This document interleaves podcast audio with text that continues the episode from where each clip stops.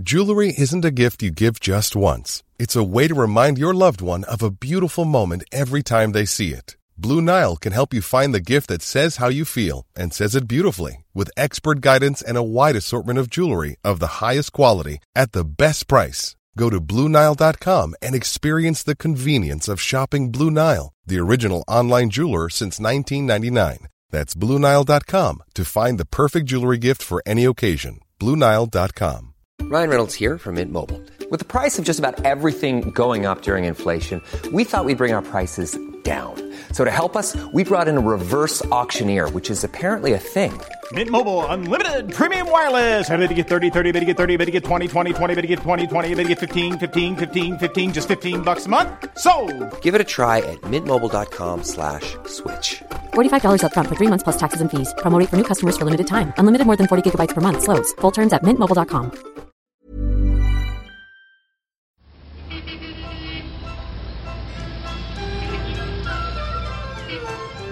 In early 1977, Mike Hand's Special Forces buddy in Vietnam, Doug Sapper, arrived in Hong Kong to set up a trading business.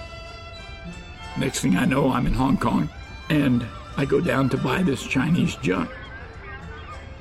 Guy that I was dealing with said, Oh, well, you'll have to talk to Michael about that. You're in luck. He's here. Took me into the office, and there sitting behind the desk was Michael Hand. And he was the head chowkidar at the uh, Nugan Hand Bank. I was impressed. A few months earlier, Hand had moved to Hong Kong to drive the expansion of the bank's operations throughout Southeast Asia, from Singapore to Bangkok, Manila to Taipei. Michael had the ability. I mean, he could have built the ark if, it's, if he was so motivated, and he would got you involved in it. You just wanted to be with Michael. You wanted to help him. You wanted to be on board of things. Before long, Sapper was doing odd jobs for Michael Hand. You could say that I was the confidant and the trusted friend that he knew he could call and get whatever he needed. I mean, I wasn't a full time employee, I had my own business. You know, it was just Michael would call me up and say, hey, come up, I got something for you to do. Go out to the airport and meet this guy. He's bringing in a bunch of money, make sure it gets back here to the office, knowing that I wouldn't blow it out of the water. Doug Sapper was no wilting flower. After leaving Special Forces, he became a vice president and head of security for a CIA contracted airline in Cambodia. And he was one of the last three Americans to leave Phnom Penh as it fell to the Khmer Rouge. Nugan Hand needed someone with Sapper's muscle to deal with a certain breed of clients the bank was attracting. In Hong Kong, they had gangs, and they're called triads, and they control prostitution, the drugs, the gambling.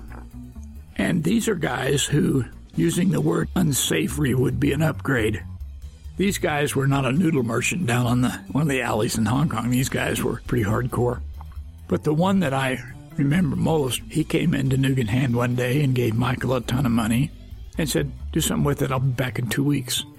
And I, if I recall it correctly, Michael said, Wait a minute, I'll give you a receipt for this, we'll count it. And the guy said, Don't bother. He said, If you're going to screw me, you're going to screw me whether I've got a receipt or not. When you see several million dollars in $100 bills on top of a table, makes you want to take your clothes off and roll in it like a dog rolling a dead rabbit or something. On another assignment, Hand asked Sapper to go to South Africa to move half a million US dollars back to Hong Kong without being detected. At the time, South Africa was an international pariah and financial dealings were embargoed. Now I'm there six months. And they finally said, We've got the package. I go get it. Now I've got to figure out how do I get it out of the country. And all the way to the airport, I'm thinking, oh, this is going to turn out really, really bad. So I get to the airport. They said, uh, Where are you going? And I said, Well, I'm going to Hong Kong. That's where I came from. Okay. They kind of smiled and said, How did you enjoy your stay in South Africa? I said, Beautiful country, you know, chit chat. And I'm thinking, Oh, these guys are trying to see if I'm going to get nervous or pee in my pants or whatever. He stamped the passport said, Have a safe trip, sir. They loaded the bags on the plane. Nobody looked in them. I'm thinking, did I just dodge the magic bullet or is there a fix in here?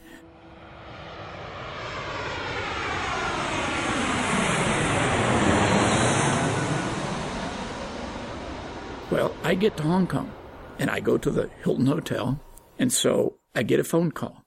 It's two guys. You got the package? I said, Yeah. They come up to the room. They look at the package and they count it. And they say, You got a problem, pal. There's $50,000 missing. Hmm, okay. And I said, Well, I don't have your $50,000. And of course, they got pretty antagonistic. And I said, Look, if I was going to steal the $50,000, why don't you just take it all? I didn't have to come back to Hong Kong. And I said, Gentlemen, you really don't want to close the distance in a close space with me. This will not turn out in your favor. I said, You get on the phone and you call these rat shit bastards and you ask them what the fuck they did with that money. Well, they'd taken $50,000 out of the package to use in South Africa. So we had a very tense hour wait. And finally they called him and said, Hey, it's cool, get the money and leave. But I had already planned on killing these two guys. I mean, it, this was not going to end well. These are the kind of things that can happen that can cause you to forget the training you had at the Dale Carnegie course. The client, Sapper later discovered, was the South African Intelligence Agency, and the money was to be used to fund positive propaganda for the apartheid state. After a dozen years in Southeast Asia, Sapper's contacts reached far and wide, and Michael Hand was keen to tap into them. I mean, you could say that I was the confidant and the trusted friend that he knew he could call and get whatever he needed. He'd say, Hey, do you know anybody in Chiang Mai or do you know? Yeah, I know somebody. Well, it's the gateway to the Golden Triangle. You could find an opium den faster than you could find a McDonald's. Chiang Mai was a transshipment point for drugs themselves, and these guys up in Burma had money coming out the fucking wazoo. So they would have had to have a way to move it. What better way than Nugan Hand Bank? An Australian, Neil Evans, ran Nugan Hand's Chiang Mai branch. Neil Evans made a statement to us at a later point where he said he was left in no doubt that his role in setting up the office in Chiang Mai was to attract drug money. Following the bank's collapse, Neil Evans gave an exclusive interview to 60 Minutes Australia. I was expecting to attract mainly drug money. So most of the money that went through Nugan Hand here in Chiang Mai was drug money? All of it. All of it? Every cent? Every cent. How much do you think, all told, would you have put through Chiang Mai? 2.6 million US dollars. I went up to Chiang Mai, having only an address. John Dowd, an organised crime busting New South Wales politician, visited the Chiang Mai office. I walked up the stairs, looked at two adjoining offices, one of which was the Nugan Bank, and on its left was the US Drug Enforcement Agency. I was gobsmacked. Evans had his office deliberately on the same floor as the American Drug Enforcement Agency. They're the people who tried to catch the drug traffickers. Part of Evans' social scene was to play cards with the local drug enforcement man and the local CIA man. According to Evans, they both knew exactly what the Nugan Hand Bank was on about. If the American drug authorities knew what you were doing, why didn't they just simply arrest you, close you down? Well, for one thing, I wasn't trafficking. Uh, my whole reason for being here was money, which they were quite aware of and uh, couldn't give two hoots about, really. In mid 1977, Neil Evans was called to a meeting at the Nugan Hand office in Hong Kong. During the meeting, Michael Hand made a stunning announcement. Well, he told me and the others that were at the meeting that he'd been successful in arranging a contract with the CIA whereby the bank was to become uh, its paymaster, if, if you like. The idea was that money would be deposited with the Nugan Hand Bank by the CIA through various channels, and also that the Nugan Hand Bank would be the repository for funds coming in from various CIA enterprises, namely drugs in Thailand. I've always said that at one point, Nugan Hand became the conduit bank for the CIA. There are businessmen and civilians all over the world that are part of a network. And these are people that the CIA has contact with. They're not spies, they're not agents per se, they're an asset.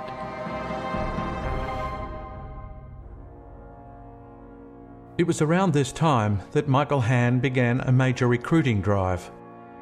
He sought advice from King's Cross bar owner Bernie Houghton, who investigators suspected of being a CIA asset. Over the next two years, Nugan would recruit a dozen former high ranking military and CIA officers to run its international branches. Houghton was responsible for introducing what we called at the time the explosion of military personnel within the bank. Admiral Earl Yates, Senior Navy Officer and President of the Nugan Hand Bank. General Roy Manor, Pentagon Advisor, Bank Representative. General Ed Black, ex-commander U.S. Forces in Thailand, Bank Representative. Walt McDonald, former senior CIA man, Bank Representative. These were not your average bankers in what is not an average bank. By mid 1977, Nugan expansion into Asia appeared unstoppable. The bank's thriving Hong Kong office was located on the waterfront in the prestigious Connaught building, a few floors below the Hong Kong Stock Exchange. And Michael Hand and his wife Helen rented a million dollar Hong Kong apartment.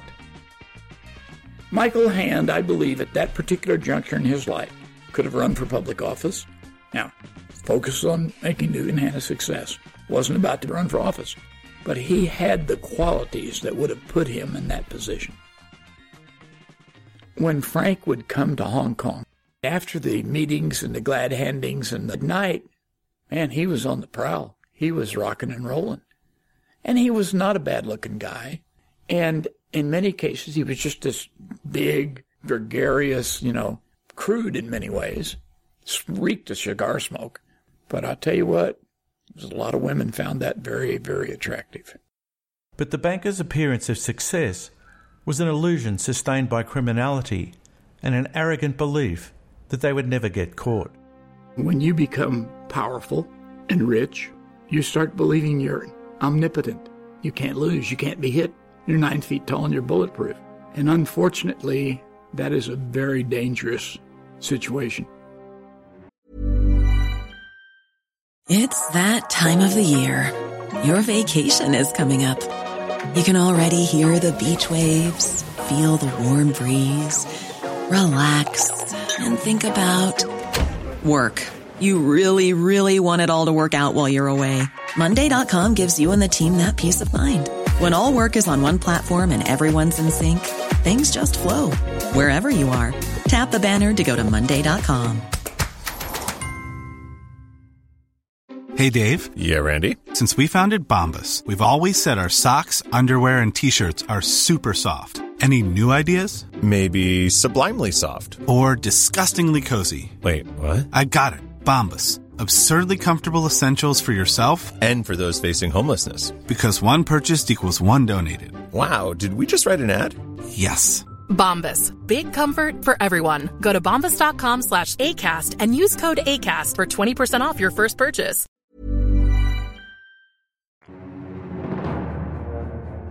The first cracks in the Nugan Hand facade appeared in July 1977, when Donald Mackay, an anti drugs campaigner in Frank Nugan's hometown of Griffith, disappeared from a hotel car park.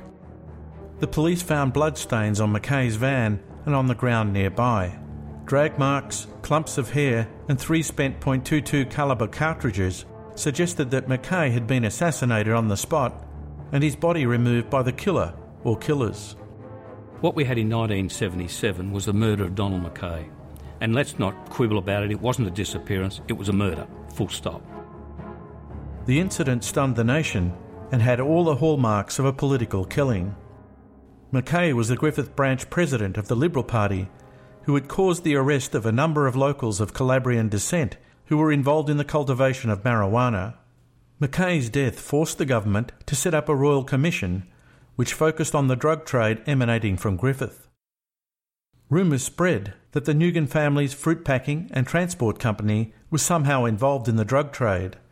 The allegations gained credibility when a Nugan company employee alerted authorities about his discovery of cash cheques bearing the names of Bob Trimbole and Antonio Sergi, who were suspected of organising the assassination of Donald Mackay.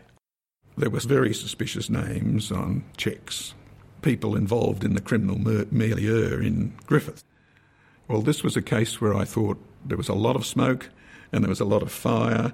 I directed that the Corporate Affairs start an ordinary investigation, not a special one at that stage, and get the auditors to go through the books. The auditors came back confirming that, in their opinion, there was a fraud. And then at that stage, the company started to behave very badly indeed. The first thing they did was sack the secretary, the whistleblower. He was sacked. Then they sacked four independent directors that were screaming on the board about what about this money. And then there was a move started to sack the auditors. Frank Nugan's approach was to take a sledgehammer to crack a nut. The next thing we hear is that two ex breaking squad detectives with notorious, and I mean notorious, reputations as standover men and hitmen had been employed as private detectives to look after the matter. And that involved visiting the auditors at night in their homes and basically giving them a bad time. The tactic backfired when the media got hold of the story. The name Nugan was firmly and publicly associated with underworld crime. Attorney General Walker announced that a former drug squad detective, now working for the Corporate Affairs Commission, is to look into the Nugan Group News of the corporate affairs inquiry into the Nugan family's firm caused a run on the Nugan Hand Bank, both in Australia and internationally. By week's end, 40% of depositors' funds had been withdrawn from the bank. To make matters worse, the Narcotics Bureau was investigating the Nugan Hand Bank. The operation was run by undercover officer Phil Bailey. Would have been around May 1977. We got some information from an informant, Andrew Lowe. He was claiming that about these people, Nugan and Hand, that they were big time money dealers in the heroin business and that we should really look into them. He was indicating that he had first hand knowledge of this. Andrew Lowe was a major heroin dealer in Sydney. He told the Narcotics Bureau that he had worked briefly with Nugan Hand in 1975 dealing in bullion. He left the bank to manage a gambling den in Chinatown. One thing led to another, and he began dealing heroin. Lowe said that he still maintained his relationship with Frank Nugan. One of his claims was that he would introduce people who were dealing in heroin to Nugan and Hand so that they could launder their money. Documents later uncovered in the ruins of the bank would back Lowe's claims. The Nugan Hand staffer overseeing most of the transactions was George Shaw. George Shaw was dealing with, I guess it was somewhere around about 20, 25 drug traffickers all up. And amongst those were a number of syndicates. The traffickers he was dealing with ranged, I guess, from middle level drug dealers to big time drug dealers. And the reason he had a focus on them was simply because if the word spread, and it was the proper word, they had a chance of attracting a lot more money into the bank and a lot more cash. And he stood to make large profits out of it. Phil Bailey was flying blind. He knew nothing about how merchant banks worked. Through an old school friend, he made contact with a merchant banker and sought his advice.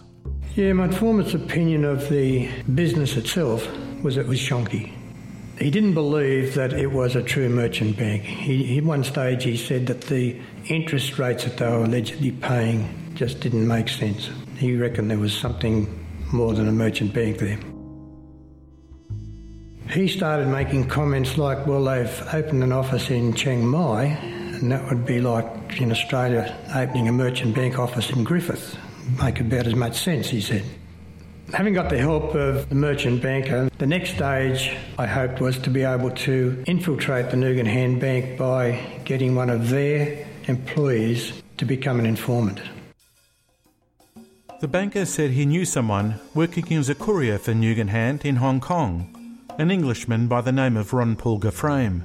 He said that he was trustworthy and not the type to be involved in the drug business. Yeah, what happened was he said Pulger Frame was coming to Australia and uh, he was going up to his office, so we arranged that I would go up there and just meet him, not as a narcotics investigator, but just to have a yarn to Pulger Frame. And because one of the ideas was that uh, he might be an in into the inner workings of um, Nugan Hand. Unknown to Bailey, his merchant banker informant and Pulger Frame were both directors of a small New Guinea airline. The airline's phone number in Hong Kong was identical to that of the Nugan Hand Bank.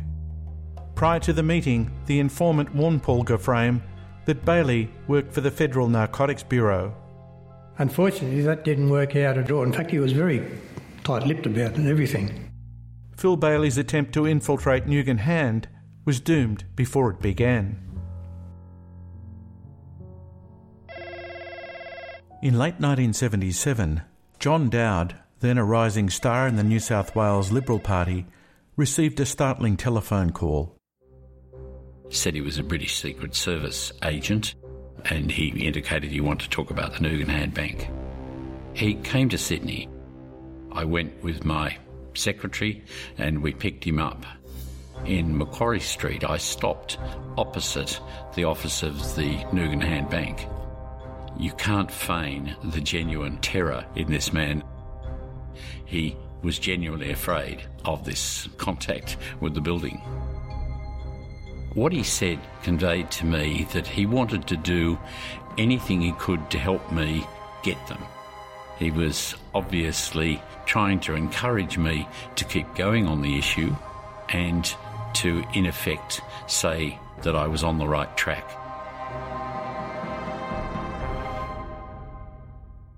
On Dowd's advice, the British agent flew to Melbourne and gave a deposition to the Federal Narcotics Bureau. He told them that he'd met with Mike Hand in Hong Kong to discuss a possible directorship with the bank. Hand, he said, confessed that Nugan Hand was moving black money. Things became murkier when Bernie Houghton's name was mentioned. Wilcox had come across the King's Cross bar owner during the Second World War when Houghton worked for US military intelligence. Wilcox told the Narcotics Bureau that Houghton was still associated with the CIA. Wilcox later met with Frank Nugan in Hawaii. Nugan was drunk and babbling things such as We Nugan Hand do the bastards over. Anybody who gets in our way we can take care of. We put people away. Wilcox walked out on Nugan, having declined the offer of a directorship with the Nugan Hand Bank. When Frank Nugan learned of the Narcotics Bureau investigation, he flew to Canberra to confront the Bureau chiefs head on. He told them that Nugan Hand were upright and honest bankers. How depositors made their money, he said, was none of his business, and he invited the Bureau to inspect Nugan Hand's books. Some of the customers, he warned, were very powerful people in business and politics knowing that you're crooked, but uh, fronting up to the head of the investigation department and blatantly saying, I'm straight, and uh, why are you investigating me? Yeah, that takes a lot of gall. Five weeks later, the Bureau ceased its active investigation into Nugan Hand. But the net result was there was a uh, minute put on the file saying that the investigation was to come to a halt until further notice.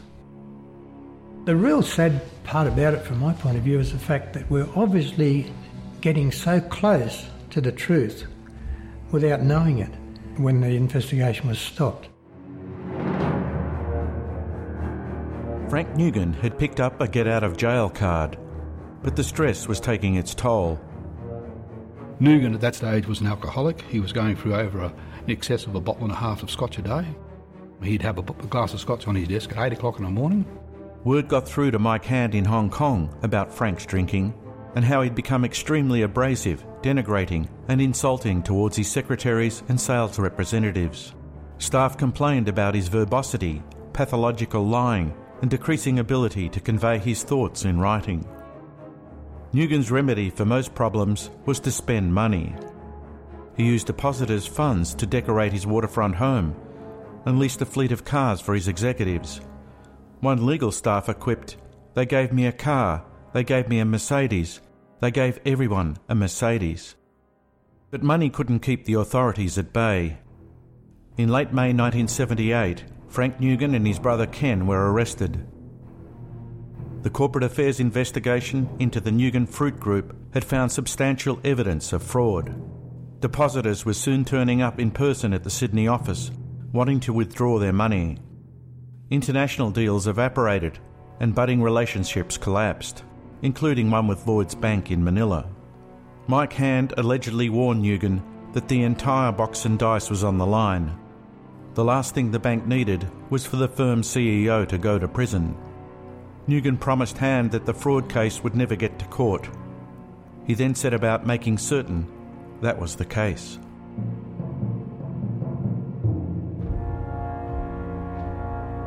Coming up in part three of Merchants of Menace. Frank Nugan was prepared to offer $50,000 to anyone who could compromise me as Attorney General. They just told me they could make arrangements to get me into Australia and that they'd get me out. Yeah, no, excuse me. Why do you have to come all the way to Hong Kong to try to find a hitter? You can go down to King's Cross and get a pimp to do this. Amongst his property was a Bible they found in the car. And in the Bible, it was indicated to me that there were certain passages, sentences, and words that were underlined wife, children, death. And I drew the inference from that that person or persons were a serious threat to his wife and children.